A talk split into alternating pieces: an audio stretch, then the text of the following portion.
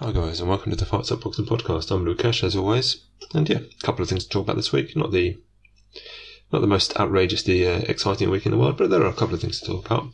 Anthony Joshua returned, um, you know, um, his first fight after losing to Usyk, um, and there are a couple of things to talk about there. You know, his performance attracted comment, let's put it that way, and I've got a few opinions of my own, so I'll go into that, and then I will talk about um, Robeisy Ramirez versus Isaac Dogboe because that also happened, and I'm a fan of both guys.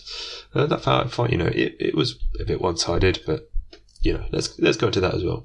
Uh, I won't be talking about any of the rest of the Joshua card because just nothing very interesting happened, and I won't be talking about um, anything else on the other card on the Dogboe card because I was asleep and I didn't see it. Uh, so that's that. I do understand that uh, there were a few interesting performances from some of the young fighters um, and a really interesting co-main event.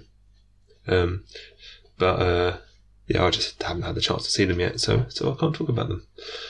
But yeah, Anthony Joshua. Let's you know, let's talk about him. His fight against uh, Jermaine Franklin.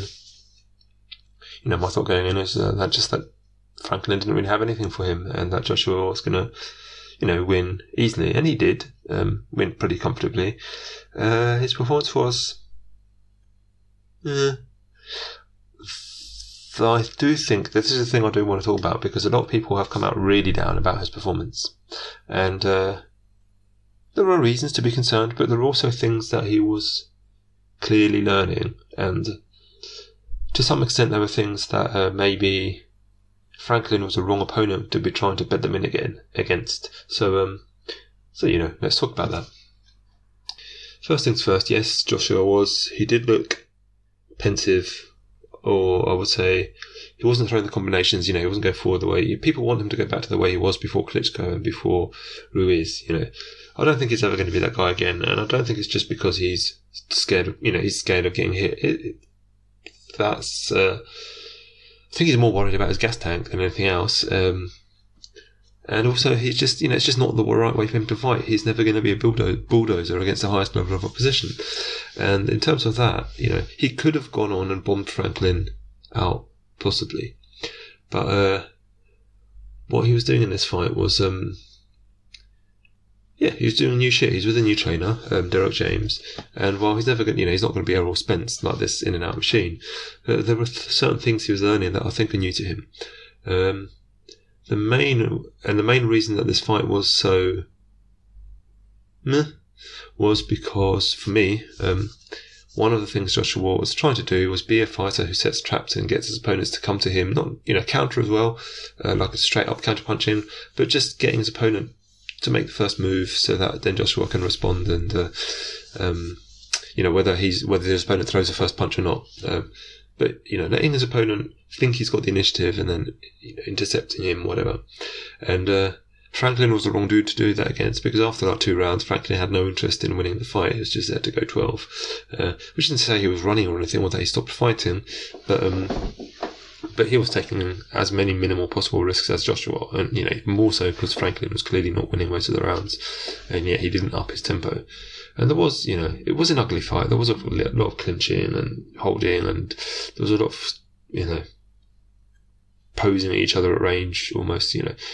But um, but yeah, Joshua just basically, you know, he never looked like losing. And uh, on on top of that stuff that I just mentioned about the traps, he was also introducing a couple of new things in terms of his movement. Um, for me, there was, you know, it wasn't amazing, but there was more lateral movement. He was taking more angled steps, cutting the ring off a bit more, which you know he could have put that together with uh, with the old style combinations, but you know he didn't. Um, he was cutting off the ring a bit more, taking angle steps, and he was, and this is important, this is a thing that I've always ragged on Joshua for.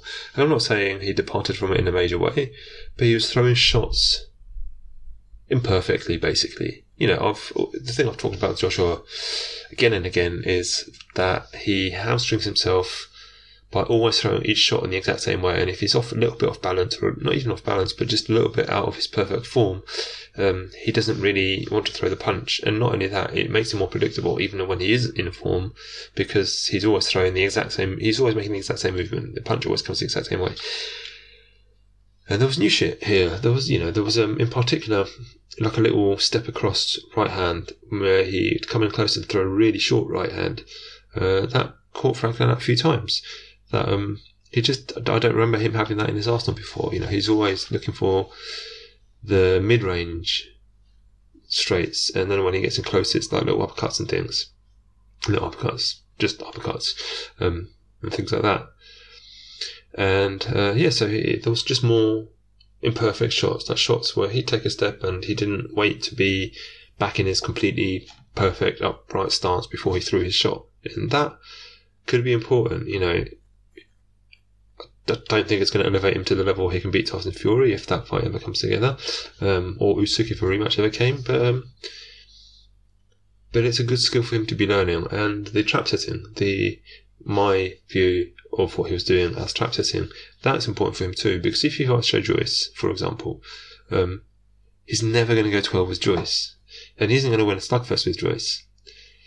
But drawing Joyce on, getting Joyce to come at him, and Joyce will come at him, um, and then cracking with something as he moves, that's something Joshua could potentially be, uh, you know, exploiting Joyce. And uh, even though Franklin wasn't the guy that was he was going to look good doing that against, it's still something that he can practice and and bring that into fights fights with better fighters. So we'll see. You know, it's basically. I understand why people came out of this being concerned, but I saw people just claiming he should retire, and uh, yeah, no, uh, it's way too early for that. You know, he's he he he looks in an odd place mentally. Um, but uh, but yeah, I do think people uh, were essentially reading too much into his body language and not enough into what was actually happening. Um, so so yeah. And look, don't, don't get me wrong. What was actually happening was not in any way perfect. It was a bad fight. It wasn't very interesting. I'm not going to talk about it for very long. Um, but um, and there were, th- you know, there were things that were missing. He could have used the the jab. You know, he has a decent jab. He wasn't using it particularly connected to his game, I would say. And uh, you know, if he is going to be a trap setting fighter, he can still. He doesn't have to commit to it all the all the damn time. He can still go be be more aggressive when he feels the openings are there. Um, you know, and if he's going to be that guy, he does have to add more just refinement to it as well. You know, if he's going to be a more mobile guy, this wasn't a very early early prototype of that, and he has to, you know, if he's going to be a guy who takes angled steps and things, he has to keep on with that, and he does have to consider that he's a big guy with a big square frame, and I've never been convinced about the way he moves. Just regarding he's not flexible, and you know being muscle bound is kind of a you know a bit of a myth. This idea that you can have so many muscles that you can't move, like it takes a lot to for that to be literally the case. Like uh, there are bigger boxers than Joshua, uh, broader boxers than Joshua who whose uh, flexibility is fine. Like you watch Anthony Yarde fight, um, he's almost as broad as Joshua, despite being like four inches shorter. Um, he moves fine he's not over. You know, it's not. It's, I don't think it's a case of Joshua, you know, just having packed on too much muscle. Just something about the way the mechanics of his the way he's taught himself to move to box. Um, and if he's going to be a more lateral fighter, that's going to be an issue just because his chin will be more findable as he steps around, you know, blah, blah, blah. So he has to add the tools to his game. If he can't become more flexible, then he has to add other things to his game, you know, knowing how to keep his hands up, uh, keep himself protected, all of that stuff. There's just so, like there's a lot to improve, but uh, you know, it wasn't by any means a terrible performance. It wasn't a good one by any means. Like it was just, I mean, it was a bad performance in terms of it was boring and and uninteresting, frankly. But but, but there was stuff there to to look at to to be positive about potentially for the future. I'll put it that way. Like, if you took it just on its own, like this is supposed to be the final product of what Anthony Joshua was aiming for, um, then I'd be worried. And if I thought that Joshua isn't going to be improving anything from here on out, then I would be worried. But I just don't think that's the case. Like I think he's in his first camp with a new trainer who's teaching him teaching him a bunch of new shit. Yeah, he'll be fine. Like he's not again. If your if your thought for success for Joshua is what him being training himself to be good enough to beat Tyson Fury and uh, Alexander Usyk, and that should be his aim. Um, so he should be concerned, sure. But um, but if your thoughts for that for him are that, then you know he's never going to be good enough. But it doesn't have to be just that. So yeah.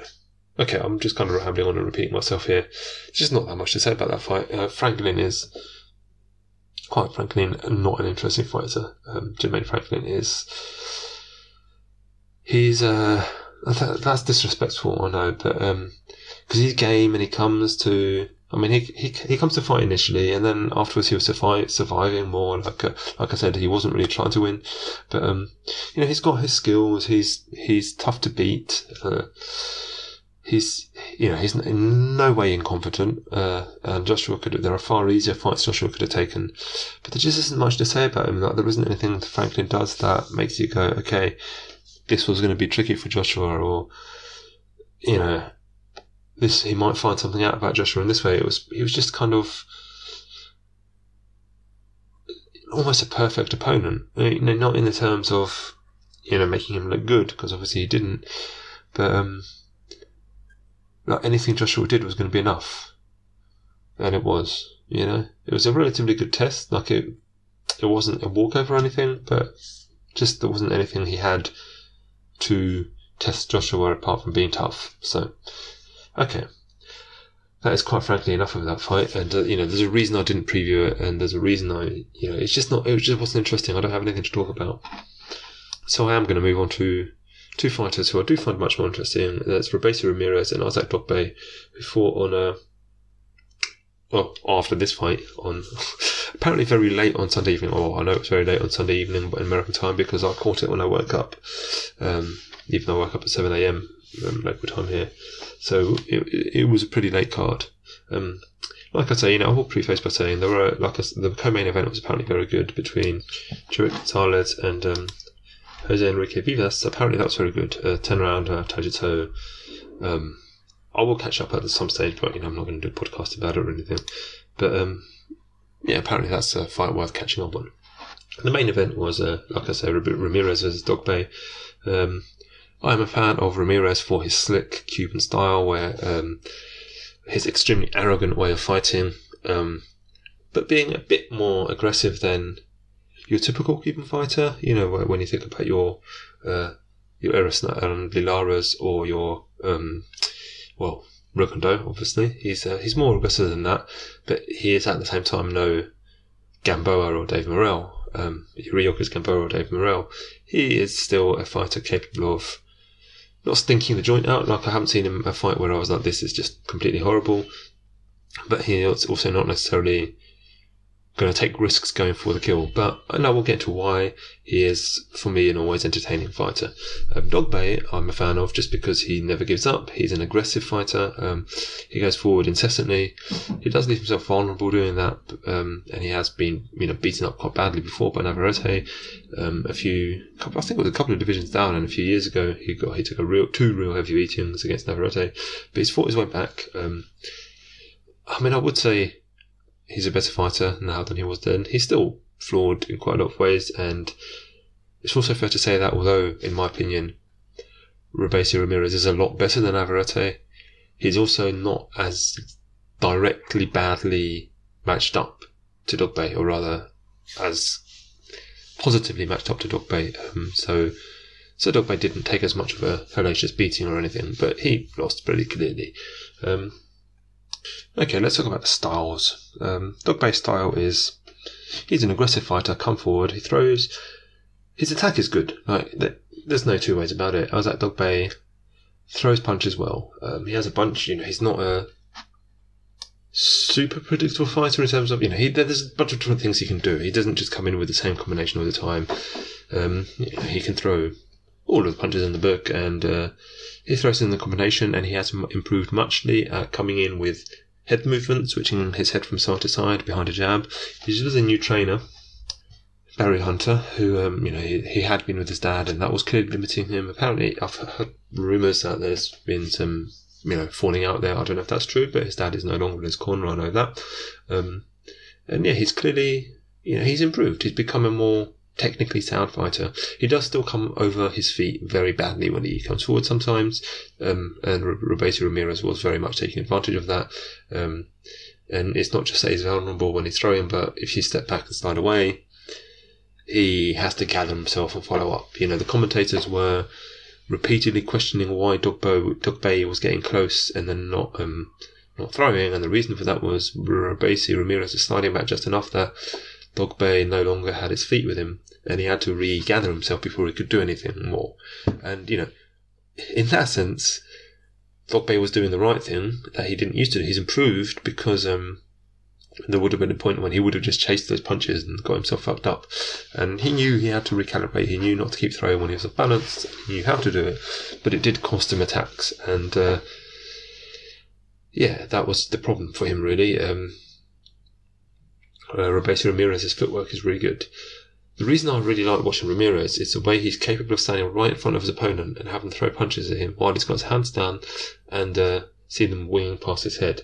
It is fair to say that in that this that sense, Dogboe was clearly more of a test for him than normal because he couldn't really do that. He, you know, there were a couple of times where he did it, but he did have to, you know, move his actually move his head. Um, point being is that he has excellent positioning where he can just stand himself against a certain level of opponent and just kind of be where they can't hit him properly. Um, and he couldn't do that against Dogboe. He's just got too many punches. He moves too well. Um, so he had to actually take evasive action or put his gloves up, um, which, you know, it's not as fun to watch, but it's, it was a bigger test of his, uh, of his, um, skills than we've seen so far. And yeah, it, it, says you know it says good things about Dogboe, but it says good things about Ramirez that he was able to. he didn't rely on this this particular style, and it's still got a cocky ass style. You know, it's it, um, he's still properly baiting his opponents to do uh, to throw at him um, seemingly open and then punish them for it, which is you know the Cuban way. Um, but he did, yeah, he did have to be more aware and not even more aware because he's always aware, but more cautious. Um, what he does have is insane accuracy. Um, he is very one-handed and very well, not one. Well, yeah, he. I mean, he has a jab and he uses it sometimes, but he's very much he barely uses his right hand. Being a southpaw, he barely uses his right hand as a you know for power shots or anything. He's just looking for the left, and he does that throws that left in huge, huge you know bunch of ways. It's not it's not just one of those guys you know Conor McGregor style is always just looking for the for the big one big straight left. You know, uh, with right out uh, Ryan Garcia with his um, with a couple of shots. You know, he has a left hook and the right straight right. Um, you know, he has a lot more going on than that, but he is looking for one big shot with the left hand all the time, whether it be an uppercut or a check hook or a straight left or a, you know a hook to the body. He has all of them in his pocket, but he is looking for one one at a time a lot of the time. And I would like to see more from him in that respect. You know, put, see him put combinations together, see him use more throwaways because even there he he relies a lot on positioning um, and drawing his opponent out uh, just by baiting them, sort of. Um, and he could use more throwaways, more force the gaps open rather than bait them open. Uh, but it is, you know, he has insane accuracy. Um, and just really sharp power. And um, and yeah, because he does look kidgeable, um, his opponents throw at him. You know, Dogboe would throw, would go at him, um, and uh, he's just really yeah, he's just really really really good at hitting you much cleaner than you're hitting him. Like much much cleaner. He's very accurate with his left hand. His timing is great. His his positioning, his movement is very very good. Um, you know, the, the commentators kept talking a little bit about, oh, he's off, uh, he's out of position now. Um, and Dogboe should go uh, should be going at him, and just that seems like a fundamental misunderstanding of what what he's doing, of what Cuban boxers do in general. Like, um, just compare him to Rigondeaux a little bit. Um, they're not particularly similar boxers, but um, Rigo got knocked down a few times in his career, um, almost always because he was a little bit off balance. Like he'd take a risk, and he'd be caught off balance, and be knocked down. Not particularly hurt, but knocked down. Um, but opponents trying to chase those weaknesses would almost always get completely fucked up um, trying to get to those weaknesses because that's what he was doing. He was taking risks, and he knew that they were calculated risks.